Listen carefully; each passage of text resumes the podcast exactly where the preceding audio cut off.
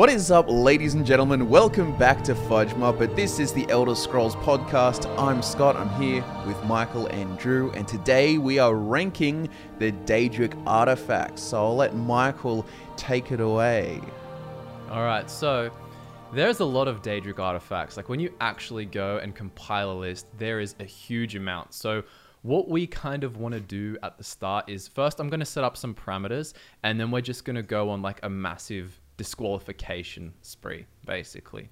So parameters being the Daedric artifacts have to be something that Daedric princes are kind of known to claim like it's their artifact. It's not just going to be anything from a Daedric realm is a Daedric artifact. So in the case of the Shivering Isles is kind of the obvious one. Things like Nerveshatter and Rings of Lordship and stuff like that isn't on the list because we don't want to be like, mm, well, technically every Grummite weapon, every Grummite dagger is a Daedric artifact. You know, uh, it's also important to acknowledge that the Daedric artifacts do have different powers depending on the user, and it can kind of change in appearance and power over time. Um, but we're kind of just looking at it as a whole, like all the manifestations of their powers that we've seen um, throughout the Elder Scrolls timeline.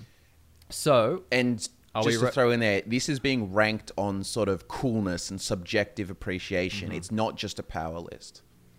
Yeah, exactly. Although, as I found when I was making it, I don't know about you two, but power definitely makes a Yeah. Daedric artifact cooler. Yeah, so, sure. a lot of the top ones uh, do tend to be.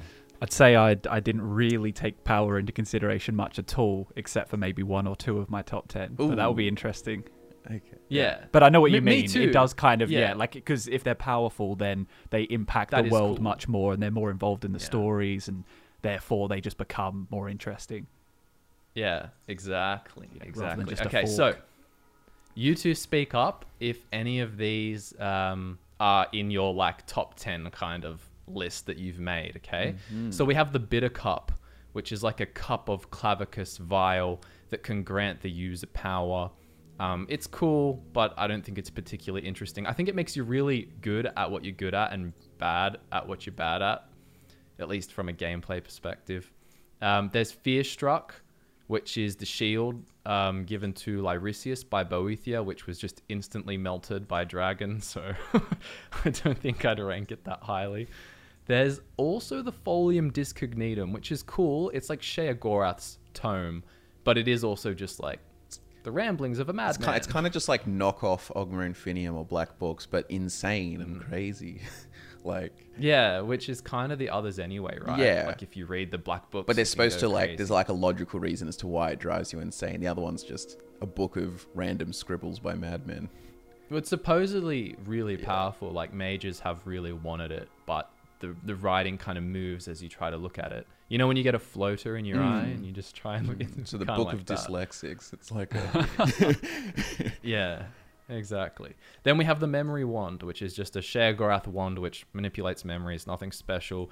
The Mortem Vivicus, which is just an Elder Scrolls Online Molag Bal orb weapon thing, nothing special. Obsidian Husk, I believe that's a Mephala based kind it's of just a stone. gemstone thing. Yeah. It, it can like I don't know, give you shadow powers and stuff like that. Um, the Orb of Vaermina, which is just like a scrying stone thing from a quest. Uh, Prismatic Core, another like weapon based thing.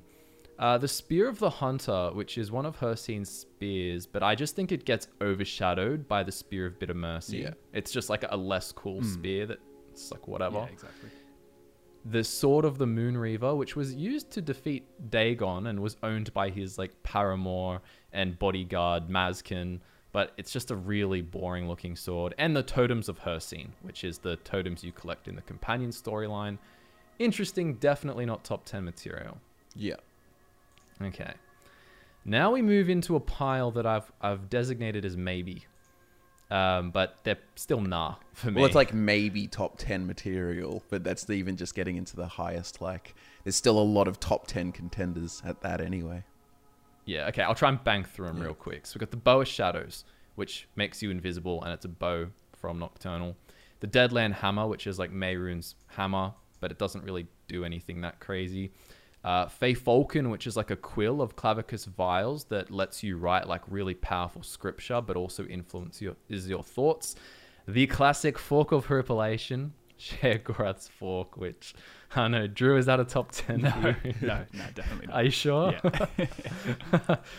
it's got a nice story, but it's not going to be top 10. Uh, the Moonlight Blade, which is cool. It's like a sickle of Azuras that can like kind of be used to access like like cut through barriers and stuff. And I like sickles, but again, not top 10.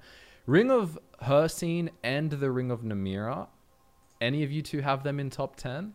No. Nah. They're, they're cool. And oh, in I think it's Daggerfall, the Ring of Namira just reflects all damage. Yeah. Which, I- like, in Oblivion, it, 100% it damage. reflects. It's like a twelve little percent bit. spell and a ten percent damage, or or reverse one of Yeah. those. And then in Skyrim, you just eat people. yeah, Yeah, much rings get a bit I know that- boring. I think there's so many of yeah, them. Yeah, yeah. But I do like it, it was like half reflect Daedra damage, full reflect mortal damage, and like double reflect, I think, undead damage. It was just it was Hmm. pretty cool. Anyway, so then and Ring of Hircine is nothing special, although I think in Bloodmoon it actually is what lets you transform to a werewolf just by using it. I had the Rueful Axe in the maybe pile as well. It just looks cool, but it's I think part of the thing is it's really weak. there is that too. It's a cool And- looking weapon. There's going to be plenty of Yeah. cool looking things. Like once again, like Daedric, uh, the same as the Daedric princes kind of ranking. Like they're all really cool by default. Like they're some of the coolest gods. So by default, a lot of their artifacts are going to be some of the coolest artifacts. Like in general, like compared to other sort of more standard ones. But you know, I, I think a big part of my top 10 was deciding which one had the coolest story associated with it. And the Rueful Axe has a kind of interesting story with the uh, with the guy whose daughter daughter became a Hircine worshipper and his way of curing her was to slay her with this axe basically. So it's an interesting story, but it's not nearly as cool as some of them that we're going to get onto. Yeah, hundred percent. Savior's hides there too. It it was you know powerful in Battlespire and it's got magical resistance and all that, but basically you just chuck it on a It's a cool Bosmer, a Bosmer build. Yeah. that's it. Shadowrend is a shadowy battle axe or claymore from the Shivering Isles, but again not particularly interesting. And I think I don't know, Drew, the Sword of Jyggalag. Nah. Nah, not really. okay. The Sword of Jyggalag was definitely in my maybe pile. Well, what, what were your Um, reasons for bumping it to a maybe or having it as a maybe? Is there anything in particular or just because it's kind of cool? I just don't find it that interesting, but I guess it was in the maybe pile because it has this enchantment supposedly that allows those that gaze upon its edge to see the past, present, and future flow as one, which is cool. But again, I'm not going to rank something on one sentence. Which brings us I think to the top 10 potential list. I think I've ranked some stuff based on one sentence. I'm not sure. We'll see. if it's a particularly good sentence, but we'll uh, we'll see. if it's a really good sentence. Okay, okay. All right. So, what did you two think of Azura's star? I'll let you two talk because I've been talking too much. I mean, Alright. I like Azura's Star, but not enough to put it in the top 10. I mean, like, actually getting to kind of experience being inside of it was really cool. And the, the fact it can be corrupted into the Black Star, it's kind of a, it's a good demonstration of Azura's sphere, you know, like the, um, you know, the, the positivity of when she's worshipped versus how um, malevolent it can get when she's scorned. So I kind of like it, but, yeah, but it is just a soul gem. And It's useful too, but like, but I, I do like that the uh, idea of it being an infinite soul gem and the sort of like lots of mages desire it and so on. It has interesting applications, but still, it's not like it's just not cool enough to really get up there. Yeah. I mean, we were talking about this the other day, Scott, and I did a full 180. Azura's star is in my top 10. Right? Top 10 Daedra. I just I just think there's some interesting stories. Like in Morrowind, pretty sure you hold the soul of it holds the soul of living gods, right? Vivec and Almalexia. Well, yeah, it can be used to.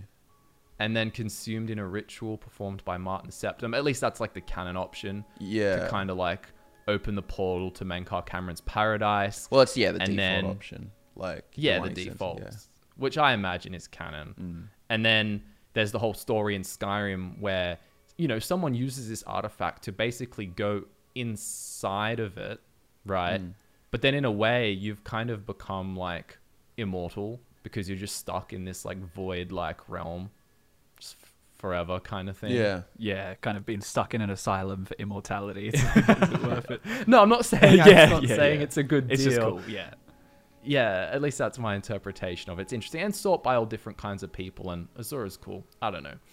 Anyway, we'll move on, but just know that's uh, that's in my All top right. ten. All right. All right. We also have another one in my top 10, I can say now, and that's the Black Books of Hermaeus Mora. I've got them in my top 10 as well.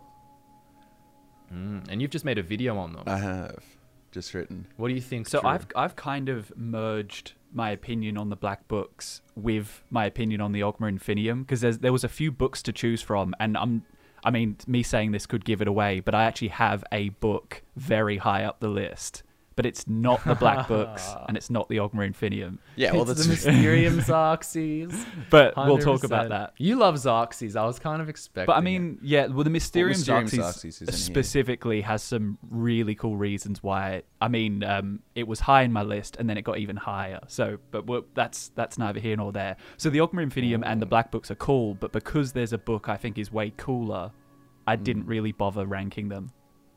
Yeah, I mean that's I, I can say that now. We can just talk Ogma Infinium. Same thing, you know. It's this book that can give you powers, and I- I, just said powers really weird powers, and it can drive you a bit nuts if you I just can't think handle it. Ogma Infinium sort of like budget black books. Like compared to black books, are so much Mm-hmm. cooler by comparison. And also forget like that the black books are like one of the only portals to Apocrypha. And even though it's like kind of your soul going there, it's pretty much an untouched realm unless you're this super.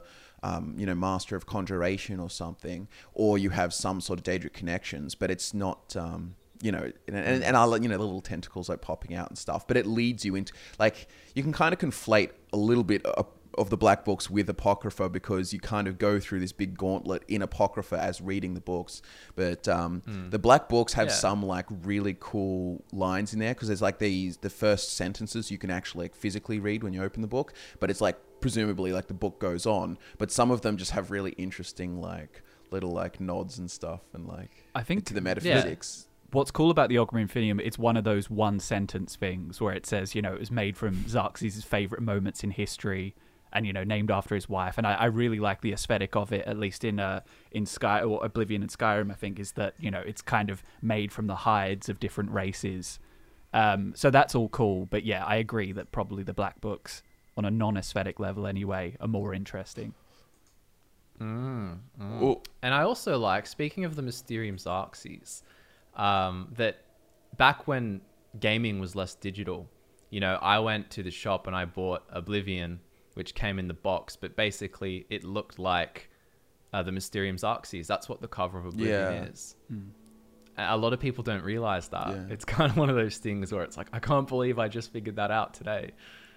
Um, anyway, next up we have the Daedric Crescent, which is actually multiple of the Daedric Crescents. Yeah. They're like a giant, like crescent. Curved way. I It- it's like an- with a handle in the middle, but you hold it two-handed in the game. It's like an anime weapon looking thing, but Yeah. I tell you what, I had it as number ten of my top ten just for the meme value. I just really like, I just like, it. I think it looks cool, and when I see like Dagony looking characters and stuff like holding it and stuff, it or like, Hmm. I just like it as like it's this sort of desired Daedric weapon. But Correct me if I'm wrong, but isn't it a relatively standard Daedric weapon? It's just its scarcity after the the Battlespire incident that made it an artifact, or was it always an that artifact? sound that sounds familiar. Um, I'm, I'm. Yeah, fairly yeah, sure that so- like the, the um, Mehrunes Dagon's armies were all wielding them, but they were all destroyed when the Battlespire incident failed, and one was. Yeah. kept going, and it basically now it's an artifact. yeah. So it's not that Yeah, it's that- necessarily that's right. I mean, I could, I could easily have it like I, I'm. I could easily be convinced to have it out of the top ten list we're making. Like I am not like gonna fight. I for do it, but like, I, just like do it. like that it damages armor and also does paralysis. It's a really interesting combination. Mm. yeah. You know, I know what you're think getting at as well, really Scott, cool. because um, I'll send you the photo to make sure the same one goes into the podcast. But there's a really cool image from the codex of like, uh, Like the Mehrunes orangey- Dagon's yeah, yeah. hordes, yeah, and there's like heads on spikes, and there's someone's holding a Daedric Yeah. crescent up to the sky. It looks, it looks really badass. with one hand as well. It's it's a purely aesthetic decision for me, Yeah, fair. but yeah. but um but yeah. Now we're gonna go to a controversial one. Drew, do you have Dawnbreaker as number one? Number one seemed like it, it wasn't fair. It needed to be above one, but zero. I don't know. Like I didn't want to get into the negatives. Nah, it's not on there for me. Not on the top ten No. list. I had At I had it low-ish on the top ten list, but once again, easily con- um, convinced otherwise. But I just like it being like this sort of cool undead sort of sword. But I like the Meridia purity kind of stuff anyway, so I like it being like sort of an embodiment of her thing with like the Mm. the purging light kind of vibe. Yeah. Yeah, and her obsession with light as well, Yeah. like based on the fact that she was kind of designated to a Daedric realm Mm. after being like one of the Magna Ge, right? Yeah. Yeah. Yeah, it's cool. And also the effect when you kill undead and they explode for more damage is is pretty Yeah. based. I had I actually had Dawnbreaker as number 10 for me. Mm. It just made Yeah. it in. And I'll, I'll also just say I had the Black Books as number 4. And we also talked Same. about Azura's Star. I have Azura's Star at number 5. Okay. I just I just So- what I explained, I just really like. so so far, what have we actually like knocked out that's in no one's top ten? Nothing. Uh, we oh well we've we've knocked out the um, oh the you had I the did. I did have it there. So nothing. So nothing. All right. Well, let's keep going. nothing.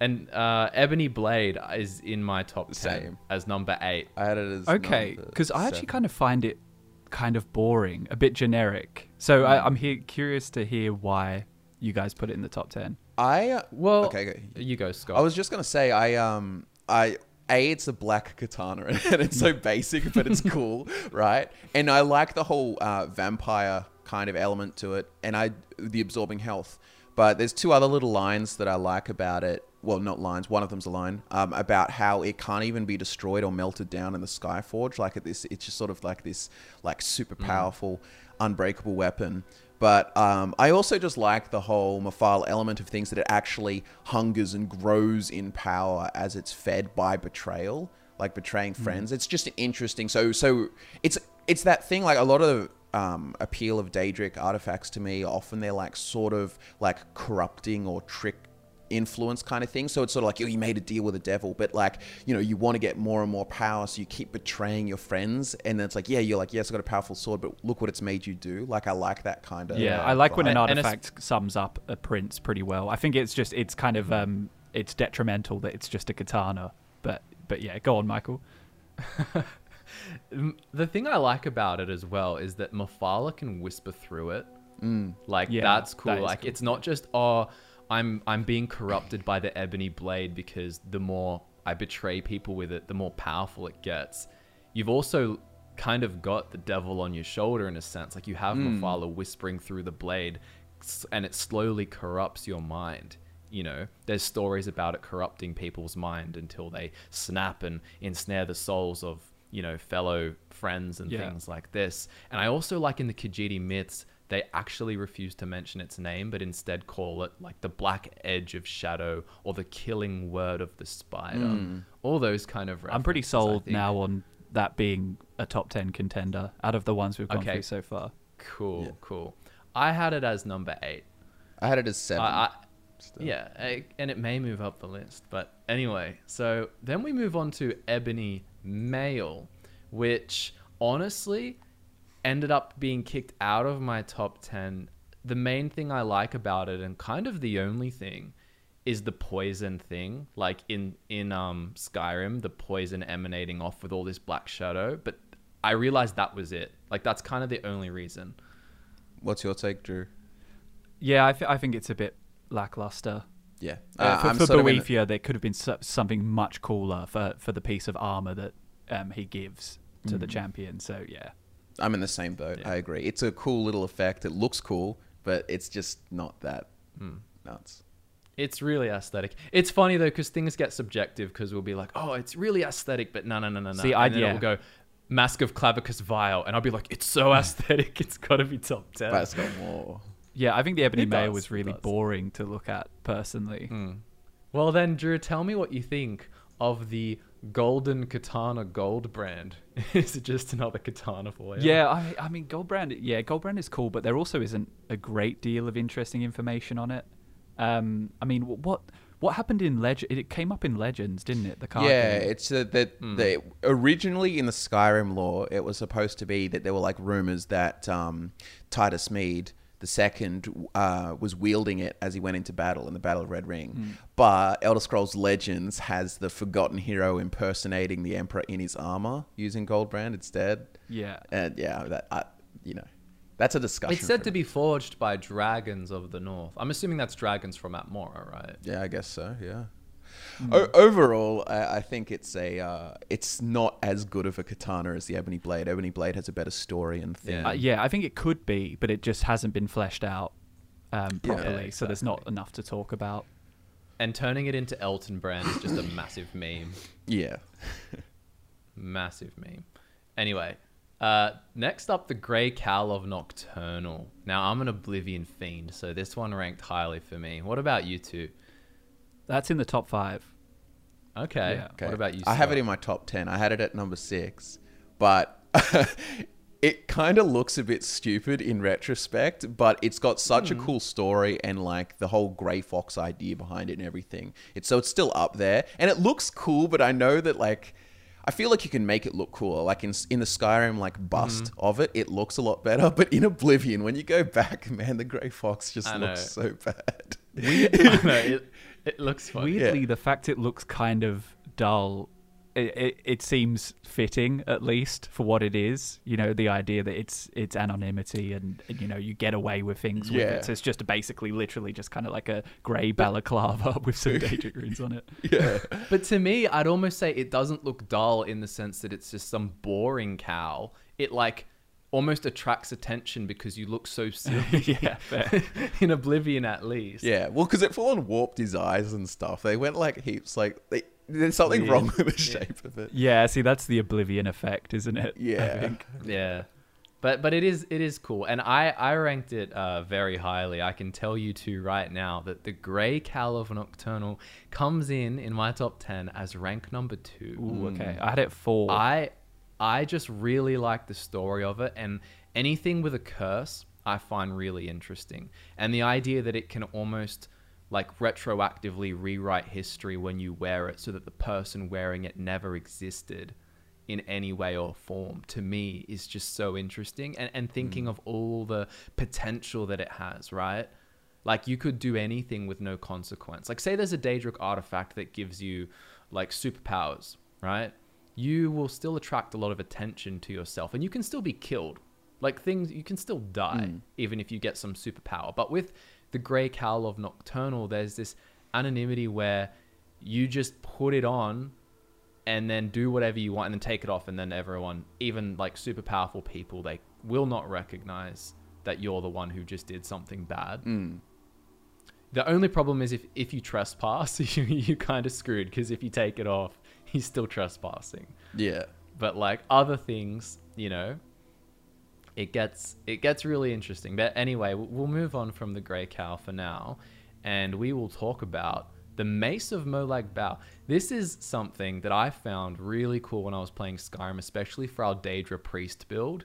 But upon reflection and i think because of elder scrolls online having too much Molag Bal stuff i'm just sick of it man. It's just a big scary mace I think I, I sort of agree that it is just a big scary mace that looks really cool in Skyrim and, and so on. But like, I don't think there's anything particularly like stand out about it besides that. yeah, Mm. I agree totally. Yeah. It's, yeah. It's just a mace. So that wasn't in my top 10. But then we have the Mask of Clavicus Vile. Do you call it the mask, or the Mask, I think. mask? Yeah, I just say mask. It's just a It's just got this interesting spelling. So the Mask of Clavicus Vile. Top 10 points for aesthetics. it's my number two, Ray. Ho ho. It's also my number two. uh-huh. Wow. Maybe I'm, I might have the same number one and two as you, Drew. I have a feeling. Oh, I have a feeling. Yeah, we got some Clavicus but but Mask of I think if we were talking about the Mask of Clavicus Vile, um, for the reasons um, it just looks aesthetic and super cool, and it has some nice effects and so on. But my main thing about it is the story. Like it's a, it- the epitome of like Clavicus Vile kind of screwing someone over, and it's just such a like heart wrenching story. That it, so we can go into that more when we're explaining like why we really, you know, Oh, By- no, just tell the story. Well, by now, the way, it's just to clear up, the reason it's called Mask, spelt M A S Q U E, is because it's kind of like the Renaissance era masquerade. Yeah, if you think about right. it like that. So, which you know perfectly sums up what it does. But go on, Scott. Yeah. Yeah, tell So the I can just um I think I've just I, th- I can't remember if this is my notes on it or if I've copied the the actual post from it, but the actual story. But um, ever the vain one, Clavicus Vile made a mask suited to his own personality. The bearer of the mask is more likely to get a positive response from people at Tamriel. Uh, okay, the best known story of the mask tells the tale of um, Avalia, a noble woman of some renown. As a young girl, she was grossly disfigured by a spiteful servant. Avalia made a dark deal with Clavicus Vile and received the mask in return. Though the mask did not change her looks, suddenly she had the respect and admiration of everyone. A year and a day later, after her marriage to a well connected baron, Clavicus Vile reclaimed the mask. Although pregnant with his child, Avalia was banished from the baron's household. 21 years and one day later, Avalia's daughter claimed her vengeance by slaying the baron. But I just like how it's this big sort of That's so heavy. this big heavy story and so on but it really it's that deal with the devil thing that i love so much about Mm. the daedra and then on top of it it just looks really cool and in pretty much all of its incarnations it like it's just a very Yeah. cool concept and you know like what's that sh- uh, movie i think it's maybe it's leonardo DiCaprio, the iron mask or something or Yeah, um, Man in the Iron Mask. Man in the Iron Yeah. Mask, but those things. It just gives you those vibes. Like, and I'm a sucker for masks in general, so Yeah, um, I mean, it's hilarious to imagine. You know, it's as deceptive as it is, and if it if it looks the way it's portrayed in, say, Morrowind or Oblivion, where it's this, you know, the horned helmet Mm. and the guy with the uh, the goatee, you can just imagine this woman wearing that, Mm. like for 21 years or whatever, having their children together, and he doesn't realize anything is wrong while he kisses this stone, this metal mask. No, hold. I think. Uh, I think. 21 years was when she got her vengeance. the daughter. But it was still a year. Oh, yeah, sorry, a year. Yeah, it was yeah, still gotcha. a year though. So you're right. Yeah. Like a year and a day after her marriage. So what? She just go to bed. But hmm. that's what's the cool thing about that sort of like the glamour effect of, of these magical artifacts and so on. Yeah, that even though it looks like that, somehow people just love Yeah. you for wearing it. Like you look so silly, but everyone who glances upon you is like, I really like you. But yeah, And in short, sorry, go on. I was just going to say, I think because because of the way Clavicus Vile is all about pacts and deals, he's naturally going to have the most interesting artifacts, in my opinion. Yeah. Mm. hmm Yeah, I, I can vibe with that for sure. And on that note, I do like, even though in Daggerfall it doesn't have that same kind of horned vibes, I do like how Daggerfall Daedric artifacts, they put this like opal effect onto everything, for lack of better words. Like if you look at Spellbreaker, for example, it looks just like a shield with giant like like opal. You know that rainbow shiny kind of stone look? Mm. Yeah, I really like that. I think it's super cool. All right, let's kick. All right. Next, we have Mehrunes' Razor. What did you two think of that? Yeah. Yeah, I I, mean, there's kind of glossed over it. In There, there- there's some cool lines about it, um, but it is just like you know we. Well, I hope it's a line because he's mentioned this yesterday, Uncle, that they're they're cutting. Was it was it cutting into? It could cut into. You explain. No, okay, so I- I'll Yeah. explain it because there's not a lot of solid lore on it. So I'll just. The idea is that theoretically, Mehrunes' Razor isn't just an instant kill dagger, which is cool in itself. Like, it looks cool. It can has a chance to kill anything instantly. And it's like kind of, you know, the Dark Brotherhood would really love this dagger too.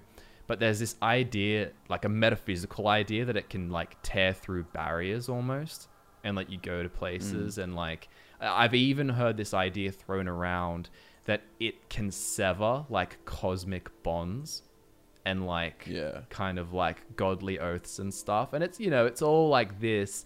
But I find that super, super cool. Yeah, no. Like, I find that really, really interesting. And for that reason, I've actually got it in my top 10. right. I mean, I, I could could be convinced of it, um, but like I said, I, I I have the Mask of Clavicus Vile as well, um, ranked number six, but I think I could put it up. But I had Mehrunes' Razor at seven. Although now that I look at it, I think I'd move it down under the Ebony Blade, make it an eight. Well, let's so that's a contender. So we've only knocked out like what Ebony Mail, Goldbrand, and Mace of Molag Bal. It's all right. We, we'll knock out a bunch in a row, surely. Well, Mysterium Xarxes, right? Is the next one. Uh, next is the Mysterium so that was in the maybe pile. No, no, these are all top Okay, 10 right, cool. potential. It's like a separate pile, yeah. so You Take go. it away. Come on. You go. Mysterium Xarxes. Tell us all about it. So that was it. That was at my number six when I was when I was theorizing this. But then I was looking at it again this morning and just going over it all, and I'm like, actually, it's my number one. I have those moments as well. Hey, like it just depends on your mood. Like, um, I'll, I'll let Scott talk about it first because I'll probably fawn over it for a little bit. But I, I mean, did- it's one of those things where there's a sentence, the desert of uh, written in the desert of rust and wounds, that might be my favorite Mm. sentence from Elder Scrolls lore, just period. But Yeah. um, I'll talk more about it in a sec. it's a really really good um, piece. I didn't even have it in my top 10 but the reason because is because when I was looking um, at it I like a lot and I guess I guess this counts so I don't know where to, what to do with it but like the Mythic Dawn commentaries and everything and the Mythic Dawn itself and everything that sort of spawns from the book is what I, I find interesting less so like the outside of that line like that that line is really cool but then the book is just like this powerful book of crazy um you know knowledge or whatever and i do also like that that like Martin Septim has to be like super careful reading it and only his eyes because he's had some like daedric experience before um i could definitely But that's that's no different to the Black Books or the Ogma Infinium, though. He'd be reading them super duper carefully too. Yeah. So to me, it's kind of just like goes in the same thing as the Ogma Infinium, except it has that extra cool sentence. So, well- it looks the same in Oblivion actually. When you open the Ogma Infinium, it just has the Mysterium Xarxes pages in it because I think they got Yeah. lazy with the design. So to me, there's a few things that sets it apart from all the other books on this list. But I mean, first, like I really like how Mankar Camoran describes it as it's, he says each word is razor fed and secret, thinner than cataclysms, tarnished like red drink. When describing reading from it, which is really cool, and it has a violent, corrupting influence. But I think what's like most special about it, given that Mehrunes Dagon is the kind of the prince of change and revolution, is that it inspired the Oblivion Crisis, you know, and and it was used to create Gaiar Alata. That's another thing, but um, simply the fact that it inspired potentially, well, I'd say, yeah, the biggest chaotic event in the whole of you know in Tamriel's recent history at least. Um, that you got to give credit to the Mysterium Xarxes for that. i mean i could definitely agree to put it on a I'm top vibing 10 it. um I'm vibing it. but uh, like like i said i don't have many in the top 10 that i'm actually like super like Yeah, set on That that tends to happen. I'm sure people in the audience will agree, and you can tell us in the comments. Do you find that when you make a list of a top ten, for example, that the bottom five you end up just being like, "Uh, I could just switch these out with anything depending on my mood. I mean, for me, it can even be the top five sometimes. Yeah Like the second we did our ranking the gods podcast, I went away and then I just thought for 10 minutes and everything changed. Suddenly I ranked Akatosh way higher. So like it, it all just depends on how you feel at the time. yeah But anyway, we'll move on from the Mysterium Xarxes and we will talk about let me have a look here. Ogma Infinium? Yes. The Ogma Infinium, which we no, we already talked Yeah, about. I. I mean, That's- unless there's anything more to say, done. I feel like that was pretty covered. so did you guys have it in your top 10 though No. no i didn't either Yeah. Yeah. Yeah. Okay, Ring of Khajiit. So that's another ring that's kind of it's a bit you know it's whatever, but it has a, a decent story with uh, Rajhin, the you know the burglar Khajiit, um, and that's a cool story, stealing off uh, Mephala's arm. Um, but other than that, there's not a great deal that's that special to me about it. yeah same Mm. Yeah, same as me. It's basically just an i- invisibility thief ring. Mm. Turns you invisible, makes you fast and agile and stuff like that. It's cool. They're all cool. That's the thing. But yeah, definitely not top 10 potential. Then we have Sanguine Rose, or Sanguine's Rose, as I tend to call it, which is, as the name suggests, Sanguine's artifact. Now, obviously, a staff that's a giant rose is really cool, but I think that it just summoning kind of like Daedra to help you is nothing special. It's nothing that you can't achieve with conjuration magic, whereas other artifacts are specifically unique. So you hit the nail on the head with that for me because I had it in my top 10. Um, but my problem with it is game mechanics. I think having it just be a tool to summon Dremora or Daedra in general is so boring considering its potential. Like, I love the idea that it's a rose, you know, whether a literal rose or like a wooden uh, staff. Um, and the idea that it wilts with usage. It's very much like Sanguine and his um, hedonistic nature. You know, the idea is that you know you you get what you want and then you realize oh you know instant gratification it's like it it it comes back to bite you in the ass and sanguine's rose is perfect for that except for the fact that i think it should kind of give you what you desire rather than just giving you a dremora. If it did that it would be like right in my top top three or four. But the fact it just summons Dremora in all the games is like, uh, I agree. Uh, me too. I think it has so much potential, and I mean, we all remember the Oblivion quest where you go into the the Countess's party in Leyawiin and use a spell to make them lose their clothes.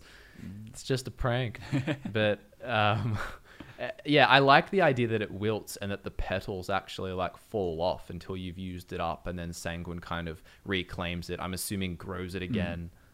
And like that that's all super cool. But yeah just because of the actual applications that we've seen so far it didn't make the cut for me.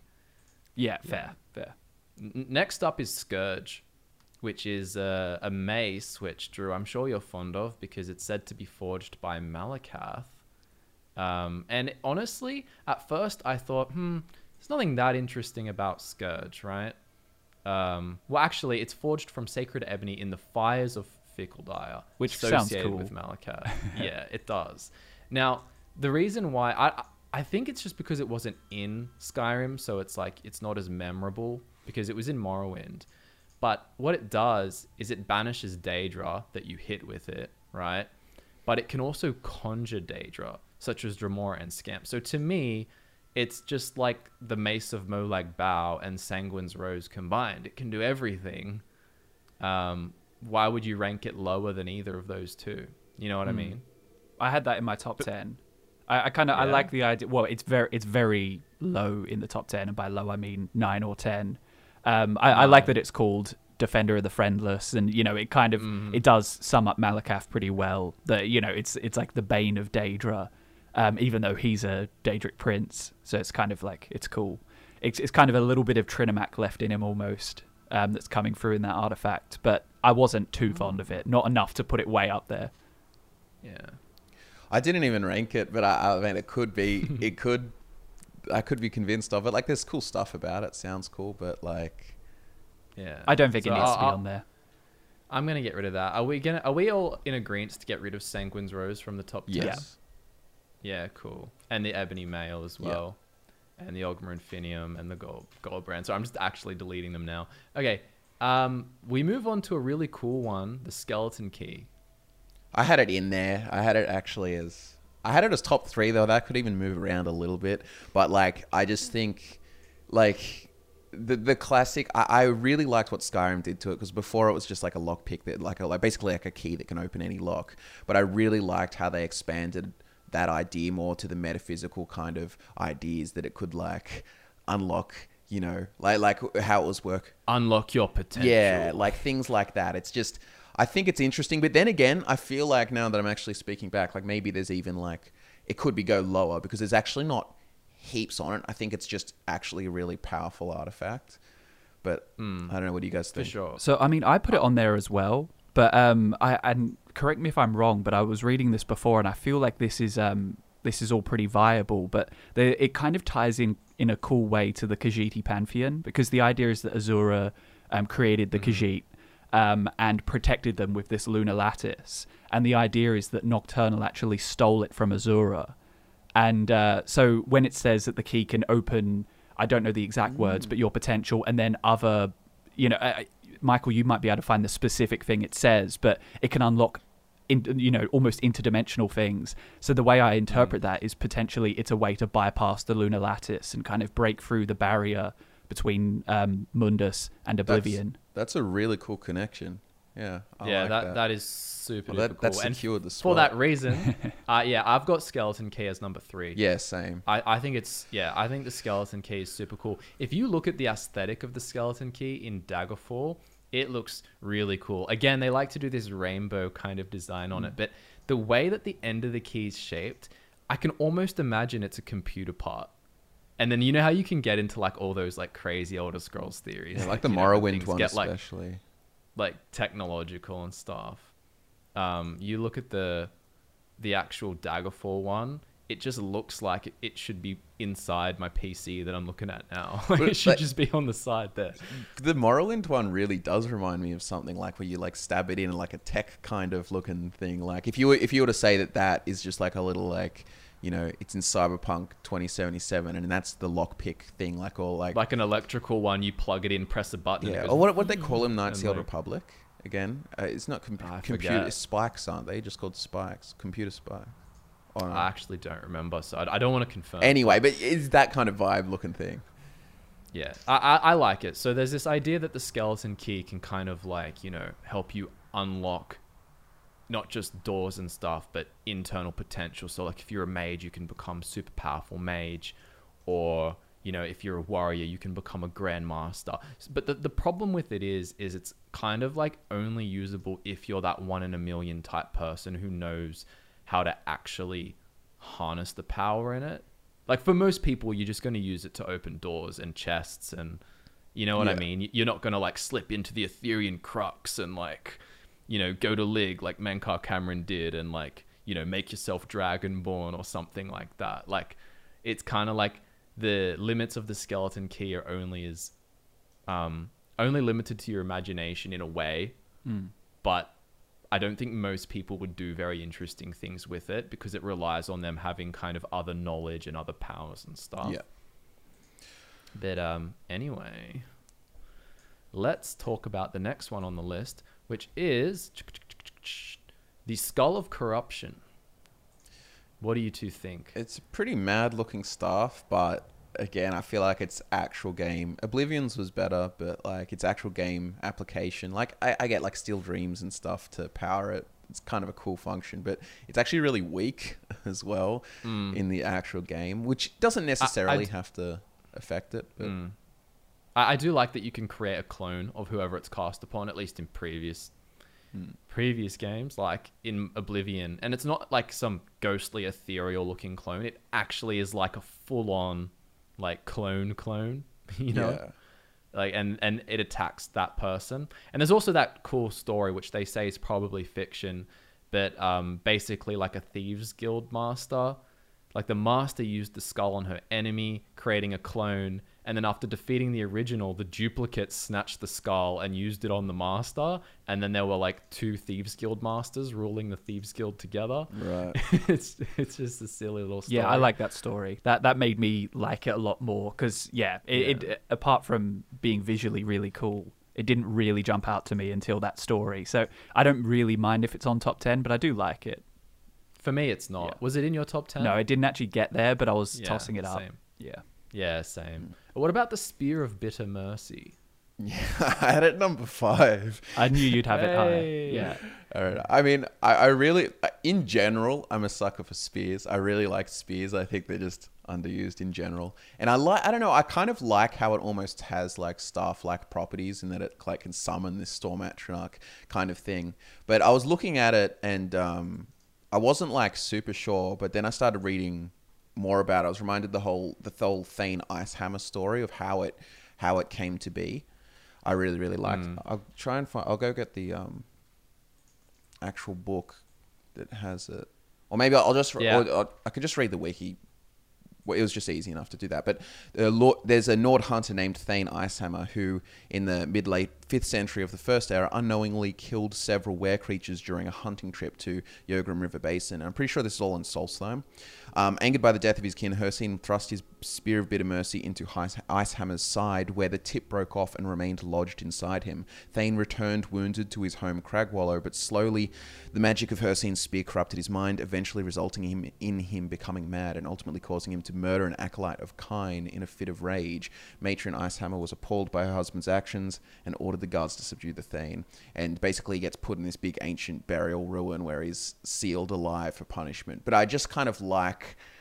I don't know. It I, I, I vibe with that story. Plus, I also like the idea that it, it's built, um, forged by Mehrunes Dagon, but it's also sort of by that associated with Mehrunes Dagon, but also has been associated with Hircine and Sheogorath as well. Like that, it's kind of like gotten around, or there might even be multiples, as Yeah. um, others said. But um, yeah, and then obviously it's got its uh, its usefulness in the Battlespire uh, storyline. But yeah, I don't know. What do you? What did did, you guys did you think? rank it, Drew? I and I ended up not ranking it purely because there was a different artifact of Hircine's that I prioritized. So, Different? but yeah, Oh, yeah.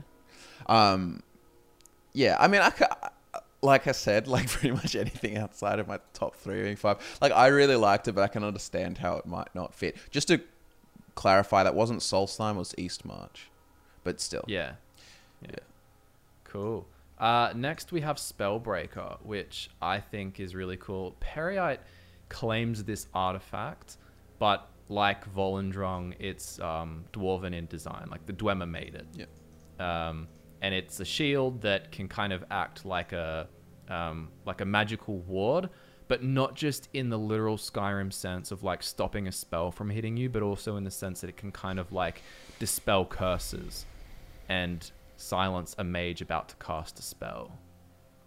Yeah. Um, I I had it in a number nine or something for it, and the Yeah. reason I did rank it more because I like obviously aesthetically and all of its like actual functions, um, but I liked the purpose for why it is this magical like sucking up shield or, or defending shield kind of thing is because um, the king of clan Rorken when when they were when clan Rorken was crossing over into Hammerfell um, they came across Shalidor the ancient um, the ancient Nordic famed wizard who you know made Shalidor's maze and all that and he single-handedly fought a bunch of them but that's why the king got them to to build spellbreakers so to like fight the spells of Shalidor like well to defend themselves against it I just I just like that sort of that's why it made it onto the list for me Cool. what did you think Drew Yeah, I, I had it in there. Uh, I was I was actually tossing up between that and Volendrung, you know, kind of part of the Rorken story, but um, I like both of them.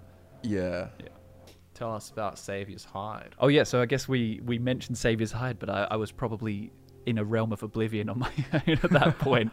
But I, I actually I actually put Savior's Hide in my top ten. I, I'm a big fan of Yeah. it. Like um, there's a few origin stories for it, but I really like the idea that there was a, a mortal in the in Hircine's hunting grounds who probably you know like like anyone who's trapped there would just become prey. Except he managed to escape, and you know, but because Hircine, like what I really like about that prince is that he's like he's magnanimous in defeat and he respects the competition. So the ultimate respect to this um, this guy who escaped was to peel off his own hide and give it to him as a gift. And that's why, for me, that's one of the coolest stories about the origins of a of an artifact. I vibe it I, I could I could vibe it as a, I could be convinced we'll, we'll go I think it's cool, but I'll write it down as like extra potential. But for me, it's still just like It's not one of my musts, so that's fine. yeah, okay. I think we're nearly at the end of the list too so we'll And it and it was sorry, I was gonna say it was used with the I think I said it before the Battlespire thing with Dagon, which was cool to like protect you. But anyway, so after that, what did we just finish off with Spellbreaker? We have the staff of Sheogorath, which for me was an instant no, hmm. but it's like worth bringing up because it's interesting and it can kind of like what freeze time and like There's cool stuff about it, but it's his stuff that he can use to sort of control the realm and do his thing. It's just Sheogorath stuff, and you become Sheogorath in Shivering Isles, so you sort of remake the hmm. stuff, like or a, kind of like a new one, and you have the eye in it, and it's cool. It's like it's Yeah. fitting, but it's yeah, nothing. It's just an extension of him, really. Yeah. Yeah. Yeah. All right. Now, now we're coming out with a hard hitter. All right. Yeah. This one's gonna rank high. Potentially number one. Everyone Yeah. is Umbra. yeah, it's my number one. Yeah. Uh, Is it Drew's as well? It's number three. oh, Number okay, right, okay. Okay. For me, what did I what did I have?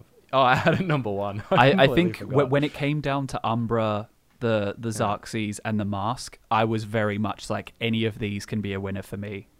Right. Um, I was really Mm. Happy because yeah, Umbra's story is amazing as well. So That that's the biggest thing, and once again, like I was sort of saying about like things that appeal to me in Daedric artifacts are the sort of like um, deal with the devil or corrupting influence or things like that, and the the idea that Umbra literally corrupts you to where you start identifying with the sword and start becoming a, a character called Umbra, like you consider yourself Umbra, and it's interesting that it is by default, Umbra gets a little bit of a leg up because it's almost a character in itself. Because um, so there's this witch called uh, Nainra Waya or something like that, um, Waya, and she was um, asked by Clavicus Vile to to make this sword so that this sword can be used to um, kill uh, kill people and send souls to Clavicus Vile's realm but she asked she she needed a little bit of extra juice for it to stabilize this sword so clavicus vile gave a bit of piece of his own power to give to the sword which sort of like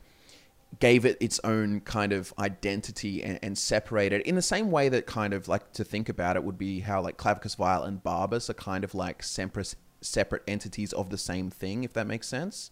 Like, um, but anyway, so and and then that sword, um, you know, goes on and, and starts kind of like embodying people. I also like that uh, Nainra Waya could be, has been speculated to be Sheogorath in disguise to like screw him over. But um, yeah, that whole corrupting influence of the sword. Then there's also the whole Umbriel thing uh, later on when he actually ends up separating from the sword like because there's a being within the sword like umbra is within the sword you know what i mean so Yeah, like it kind of takes on a life of its own and escapes and cuts away some of the prince's power for itself. and a And then like black it- crystal obsidian looking sword like it just looks Yeah. sick I'm pretty sure it even takes on the form of like a dark being in the shape of a man. Yeah. But Yeah. but with eyes like holes into nothing, I think is like one of the quotes, which is super cool. Yeah. Um, but yeah, I, I- f- for me, I, I think Clavicus Vile's got some of the best artifacts. Earlier, Drew, when you said Clavicus Vile, that's why I thought you'd had, I'd had, Yeah. you'd have Umbro's one as well. But Yeah. Yeah, they're all Umbra's so interchangeable. It's just such a cool story. Um, so I think, I mean, I think we can lock Umbra in at number one. Yeah. okay. I, I, okay, we've got two more to like just rule out, which I don't think anyone will have in their top ten. Uh, Volendrung. It's got I a kind nice of little considered it. Yeah, the story Yeah, about yeah, um, the Rorken 100%. chief, you know, when when separating from the clans in Morrowind or Resdayn at the time, just launched the hammer, and wherever it landed is where they'd settle, and that's you know that's why it's called Volenfell, Hammerfell. It's named after the Mm. artifact, which is a cool story. Yeah, it's one one strong dwarf to throw it that far, eh? you know, it's super cool, and I like actually. I think I prefer its design to be um, dwarven. I like when you look at the art for it in arena. In arena, it kind of almost looks like it belongs in the hands of a space marine, from- Yeah. like an ultramarine from 40k. But as time went on, it became more corrupted looking uh, and way more Daedric. Like Malacath has just influenced it that much, and it's just yeah, it's cool, but the powers of it aren't like super interesting. You know. Yep. Yeah. Um, so we'll move on to the final one, which I think Scott has at number one, which is Wabbajack. It'd be a better joke if I'd already hadn't already said Umbra, but but um, yeah, it's terrible. So wh- why don't you like Contrarian, annoy everyone. I know. He I, I, hates I it. just He hates it's the same. despises it's the it. same thing. I think everyone loves it just because it's crazy and wacky. But I just for that same reason, to me, it's boring. It's like typical crazy and wacky. If you mean like it's not actually like a inventive, interesting example of how it's crazy and weird. It's just sort of like whatever goes. It's basically a meme machine. And you know, I like memes like everyone else, but I'm not going to rank it as top ten. But but Scott, but Scott, the staff's victims that are turned into animals and are cooked after the fact become meat known as wabba jerky, which has created debates on whether eating it would be considered Cannibalism. cannibalism. You want that absurdly sweet power, Scott? yeah, no. I think the But- fork of I- I- is more interesting. I agree. I honestly agree. Unironically. Hot take. But it is it's a cool it's a really cool looking staff and it's kind of just a you know a shout out to Sheogorath being Yeah. whimsical and and kind of Yeah. a bit nutty. I do like the look of it still. It is cool looking. It's just that I've seen it so much. Um, and I also like that one of the random effects, although I swear I've never seen it in Skyrim. It, I just know it's one. it's so hard to get to happen, but is it decapitation? I think you just shoot someone with Hmm. It and their head pops off. yeah, it definitely happens. I even one of my favorite ones actually is just the turning them into a pile of coins. Yeah. I think that's a. Sounds like you're coming around to No, it. it doesn't sound like it. You like it a little just bit. don't. No, I, I Okay, so that's not on the list. And and correct me if I'm wrong, but I'm going to name some and you two tell me if you have something else on your top 10 that we didn't like rule mm-hmm. out.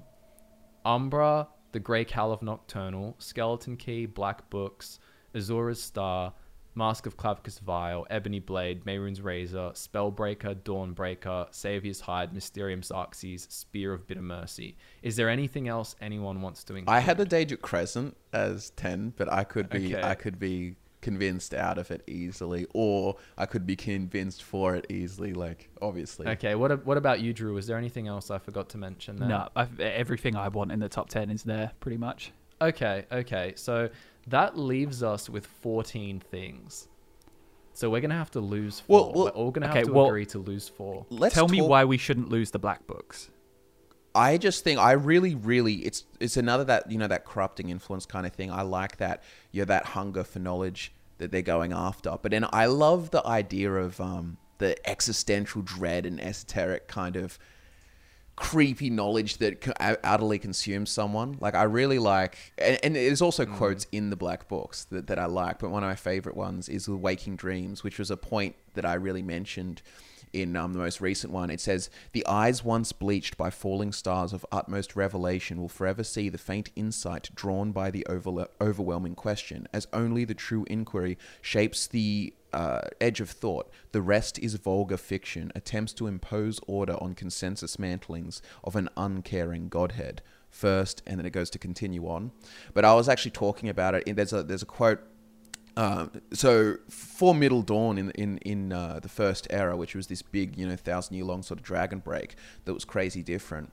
Um, the only uh, the only consensus on any event that actually happened was eight falling stars during that time of this dragon break, and I love like, and I was connecting that. Um, to uh, Mannimarco, who in that time says that in the Middle Dawn, that's how he learnt his great mystery. Um, and so, if you connect that to the the once bleached by falling stars of utmost revelation, your eyes, so experiencing the Middle Dawn, um, and the utmost revelation being his learning the big great mystery, the faint insight drawn by overwhelming question. But um, yeah, and I like that. I like the reference to to mantlings of kind of like how it's almost like futile. That's not even the important thing, like because the Godhead doesn't care, kind of thing. Like you know what I mean? It kind of throws that like kind of trivializes sort of the things of Talos and Tiber Septim and all the You, mantling. you're sounding like someone who's read the black books a bit too much, you know.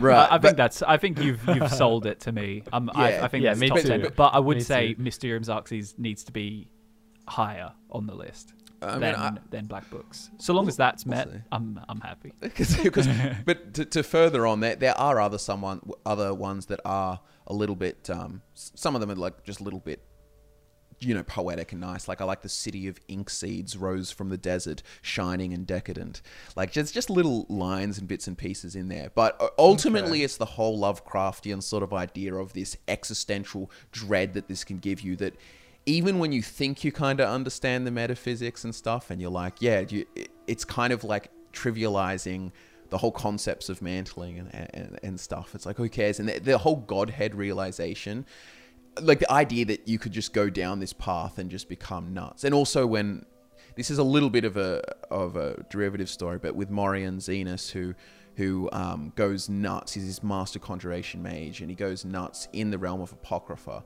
Um, slowly and then that his apprentice is communicating with him that he can't that he can't even understand Morian Zenas's language anymore. His language is something else. Now he's he whispers in some un, just some random ass language that they don't know about. So I just like that whole theme of forbidden knowledge really I guess. And I think the black books personify it. And they look cool these big black mm. books with a mist that comes off them and You've just written a black books video. This is so unfair. yeah that's true he's he's still got the high. If you heard- master the Black Books, you can speak I've a actually random literally ass lost audio language. hold on He's lost audio. Rip. Well, we continue without him.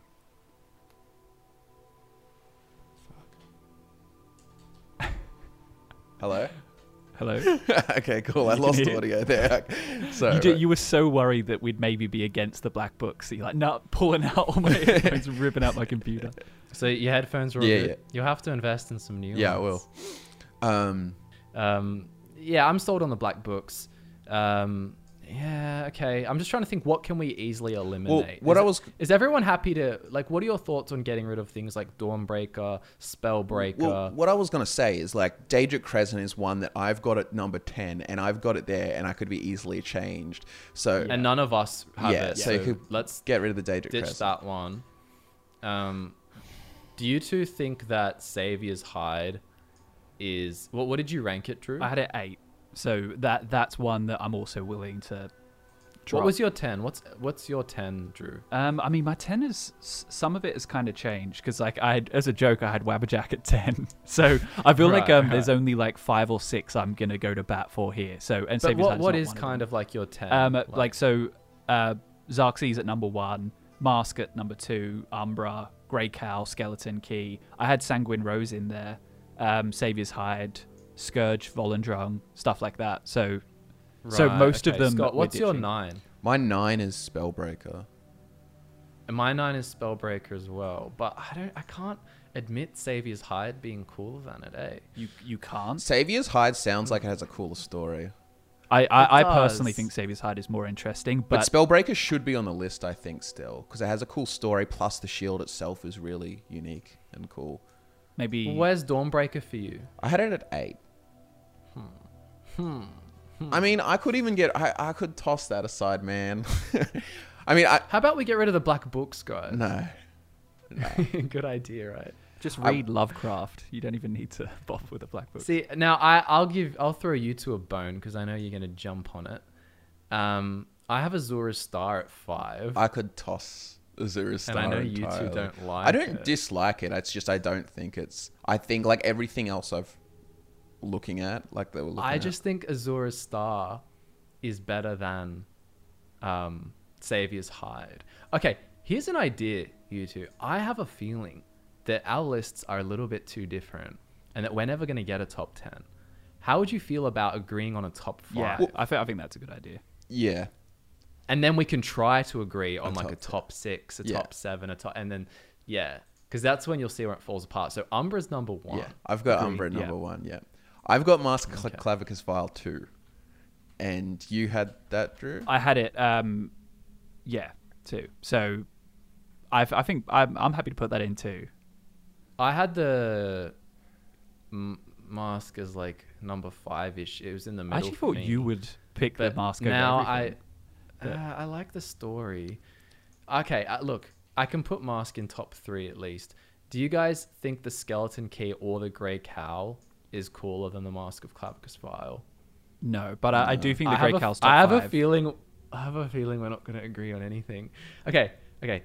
Do you think that the mask is top five? Everyone, sorry, the the cow. yeah, I would I would put it next. I'm not even Me too. necessarily convinced on it at the top five, Oh but I had I had it I had it at six. Like it could it could be. I could easily, like I know obviously like if you were trying to eliminate ones, like I know you guys don't like Spear of Bitter Mercy as much. Like that could go. Well, how about we put you don't. Mysterium Xarxes at number three then?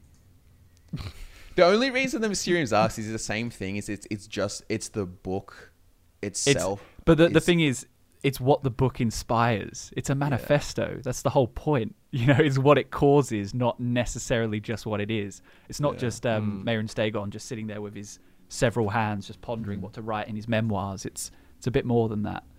I So mean, I I'm- could even I could even budge skeleton key, like thinking about it. Like, there's cool applications. Though, what you did say with the connection um, with uh, the lunar lattice is cool. Um, but What did you have skeleton key as, Drew? Uh, five. Let's put skeleton key at five then. sure. I can. I can. So, I so can- Umbra one, Mask of Clavicus Vile two, and then what? what what's three and four? Because Black Books I'm is one gonna- of them. I'm just gonna have to concede so the podcast doesn't go forever. I think Grey Cowl should go above Skeleton Key. Yeah, personally. okay. What did I? I put. Yeah, I put that as well. Okay, We so we just need one put- spot to fill. You know, where I, I would put the Xarxes in there. Um, I think the Xarxes more interesting than the Black Books. Um, is there any other artifact that deserves to be in top five? Like, would you put Spellbreaker or Dawnbreaker in there? I, no. yeah, so I guess it's it kind of comes down to those two, unless there's something I'm forgetting. Yeah, this kind of is my top five, except that I had the black books instead of Mysterium Xarxes. So I mean, uh, look, I can concede, but I re- I really do think the Mysterium Xarxes is a lot cooler not. than the Black yeah, Books. look. I, I think everyone we can all agree that no matter what list we end up making, it's not going to be a genuine list of any of ours because as yeah, it's all based on we all have compromise, and that's what that's what makes it fun. Yeah. Just pick your choice That- of book what- to go in the top five. Oh, that's a lot of pressure. Uh, I'm gonna have to put the black Yeah. book. Sorry, man. I'll do the same just because there's actually, for starters, we can actually read some of the black books. Like, But the is rest that a, is- is that a good thing? Oh, it's like- Yeah, like that's interesting. Um, Yeah. okay. I mean, Um, w- I mean, there is a translation of the Mysterium Xarxes, but it's it's Yeah. Kirkbride. Uh, okay. But it is. Well, I mean, look, he yeah. basically. He, I'm sure he was a big part of conceptualizing the the Mysterium Xarxes. Well, see, you know, don't- that there are lines like, um, "As for the rest, the weak shall cast down, the mighty shall." Or as for the rest, the weak shall cast shall be cast down, the mighty shall tremble. Um, yeah, okay. This is like it's written like the uh, dead inside do not open or whatever. So it's like I'm reading different sentences together, but um, yeah, uh, there's there's some cool sentences in there. Look, but I mean, look, I, I I can see this. If it's not in the top five, it's definitely six. But but Okay. Fine. Mysterium arcs can be six. Because it is cool. Like if you do factor in all the Mythic Dawn commentaries, like Mythic Dawn commentaries are like right up there in like favorite books. But Okay. it's. Would we say the Mysterium Xarxes is cooler than the Skeleton Key? Did any of you two think? I that? mean, I, I, I to be honest, I kind of could be convinced of that. Like, I'm I'm being convinced of that as well. Let's just chuck it in number five. I think that that's a good. That's a Okay, good so- spot so- for it. so- so- Skeleton Key six. so what do we kind of got? So Oh, Umbra. wait. Sorry, I've got to say this sentence from the Mysterium Xarxes. In my first arm, a storm. My second, the rush of plagued rain. The third, all the tinder of Anu. The fourth, the very eyes of Padomay. It's like, this is, it's so badass. Yeah. Okay, okay. So we've got Umbra, the Mask of Clavicus Vile, the Black Books, the Grey Cowl of Nocturnal, the Mysterium Xerxes, and the Skeleton Key Yes. as six. I, I, I feel like we have to have, feel? F- after hearing the story, the Ebony Blade in the top ten. I, I mean, I would put it in there, but Okay. but like, oh, so I, I think we've got the first six pretty Yeah, pretty pretty well sorted. So, um, what what are we kind of what are the competitors for the last like four like ha- Competitors. competing com- competitors. Uh, we've got the. Um, so you two definitely would not have Azura Star. I can, f- I can concede. Like, okay. Okay. Honestly, the rest I think you two should just put together because there's there's nothing else that I really want to defend. All the good stuff is, what is done. what there. is the remaining? What are the remaining Sa- ones? Savior's Hide, the Spear of Bitter Mercy, Dawnbreaker, Spellbreaker, Mehrunes' Razor, Ebony Blade. If we're gonna have a Hircine artifact, just pick one of them. Oh, you you kind of. Hmm. Hmm. I don't know. I just feel I like fe- Spirit of Bitter Mercy gets used a lot more and stuff, and, and like in the, the Battlespire sto- Battlespire story, but also how it like belonged to one of the Hernes, like one of the Daedric hunters, like Herne the Hunter, Hmm. like kind of thing. Literally just What if we put What if we put in Spellbreaker as number seven, and then we can decide is Savior's Hide or the Spear of Bitter Mercy cooler than Spellbreaker? No, I- put, put I Spellbreaker say- there. Yeah. What do you think, Scott? I mean, if you were to ask me which one do I want, like I'd probably take the spear, Probably the, bro. the to spear. come and I can no, I can to agree summon with you. There's a lot of history to it. Yeah, but also like even just the power, like I like it. Like it's got a magical shield on the spear of Ber- Bitter Mercy and a storm atronach. I just kind of like it, sort of almost the spear kind of. I don't know. I imagine the Yep. spear is like kind of like taming the storm atronach kind of thing. Like it's sort of like a Okay. hunter with his Alright, side. I, I don't know. The Spear of Bitter Mercy is at seven, and then we've got Spellbreaker at eight. Um, unless you think Dawnbreaker. Oh, sorry, the Ebony Blade is cooler than Spellbreaker. Hundred percent. Yeah, Come on, yeah, come yeah, yeah, on. yeah, yeah, yeah. We'll put Ebony Blade above Spellbreaker. at eight. But you think the spear is cooler than the Ebony I Blade? think so too. I, think prefer so. spear to katanas. Okay. All right, Drew, you love katanas. Come on. yeah, I'm the biggest weeb. And then we have three left to put into nu- spot number 10 or above Spellbreaker or Ebony Blade. Mehrunes' Razor, Dawnbreaker, and Savior's Hide. Mehrunes' Razor. I'd Um, say I'd put- I would Dawnbreaker. Next. I would put. Uh, I, don't, I think I'd put Spellbreaker. Funnily enough, now I'm thinking about it. Like I did have. Wait, Dawn- Spellbreaker not already in there? I'm, Yeah, I'm- it is. It's yeah. nine. Spellbreaker's not. So wh- hold on, which numbers? We're, we we're just doing ten now, right? We're just doing Yeah. 10. All right, so read me the whole list. Okay. Umbra, Yeah. Mask of Clavicus Vile, Black Books, Grey Cowl of Nocturnal, Mysterium Xarxes, Skeleton Key, Spear of Bitter Mercy, Ebony Blade, Spellbreaker, and what? The Razor, the Breaker, or the Hide? Uh, I, I'd probably rule out Hide out of those two, as it's got a cool story. But if I actually think about it, it is just like sort of like a. I'm gonna put Mehrunes'. Razor. I'm gonna put Mehrunes' Razor because of the metaphysical potential. Like Dawnbreaker is just a sword with light, and Mehrunes' Razor is just a dagger that kills things instantly. But then Mehrunes' Razor also has Yeah, this I- potential, potential I think that's idea. fair. I think that's fair. Okay. So we think Spellbreaker is cooler than Dawnbreaker. Yes, Mm-hmm. Yeah. Okay.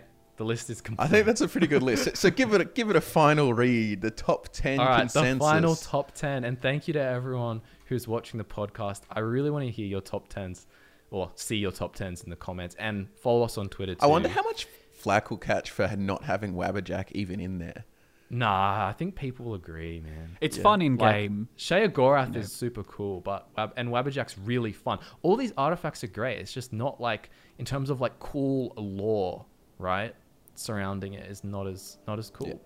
So we've got Umbra, the Mask of Clavicus Vile, the Black Books of Hermaeus Mora, the Grey Cowl of Nocturnal, the Mysterium Xarxes, the Skeleton Key, Spear of Bitter Mercy, the Ebony Blade, Spellbreaker, and Mehrunes' Razor. Yeah, There we I, I, go. I'm pretty. I'm pretty uh, happy with that. I'm list. content. Uh, I'm All content. right. I, I, all I really cared about was Umbra and Mask Clavicus Vile, the top two. Yeah, yeah, I think they it. deserve yeah, it. that's cool. Yeah. All right. Well, thanks everyone for watching. As I said, social media links there in the description below. You can get our merch if you're interested in supporting the podcast and looking and looking awesome. And uh, I look forward to nerding, or we look forward to nerding out with you again very soon. Thanks so much, everyone.